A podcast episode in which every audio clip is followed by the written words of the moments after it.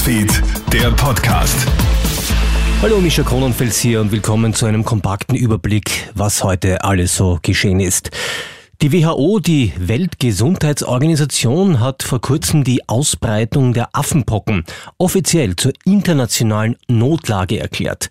Das soll vor allem die Aufmerksamkeit aller Länder erhöhen. Und das ist WHO-Generaldirektor Tedros Adhanom Ghebreyesus. Auch wenn ich heute eine internationale Notlage verkündet habe, im Moment betrifft der Ausbruch vor allem Männer, die mit Männern Sex haben, vor allem jene, die mehrere Sexualpartner haben. Die WHO hat die Ausbreitung der Affenpocken also zur internationalen Notlage erklärt.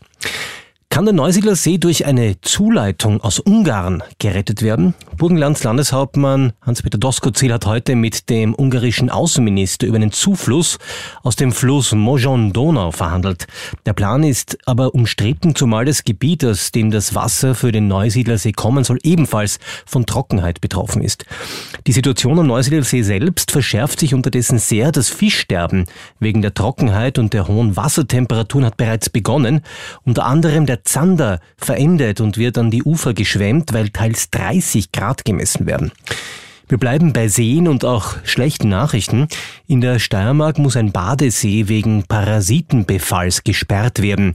Im Wechselland Badesee bei Pingau wurden sogenannte Zerkarien entdeckt. Das sind Larven des Saugwurmes. Bei Kontakt können Ausschläge und juckende Bläschen auf der Haut entstehen.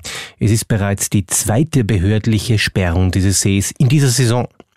Und jetzt noch zum Sport. Dominik Thiem hat in Gstaad in der Schweiz ein kräftiges Lebenszeichen von sich gegeben, ist nun aber doch im Halbfinale der Swiss Open ausgeschieden.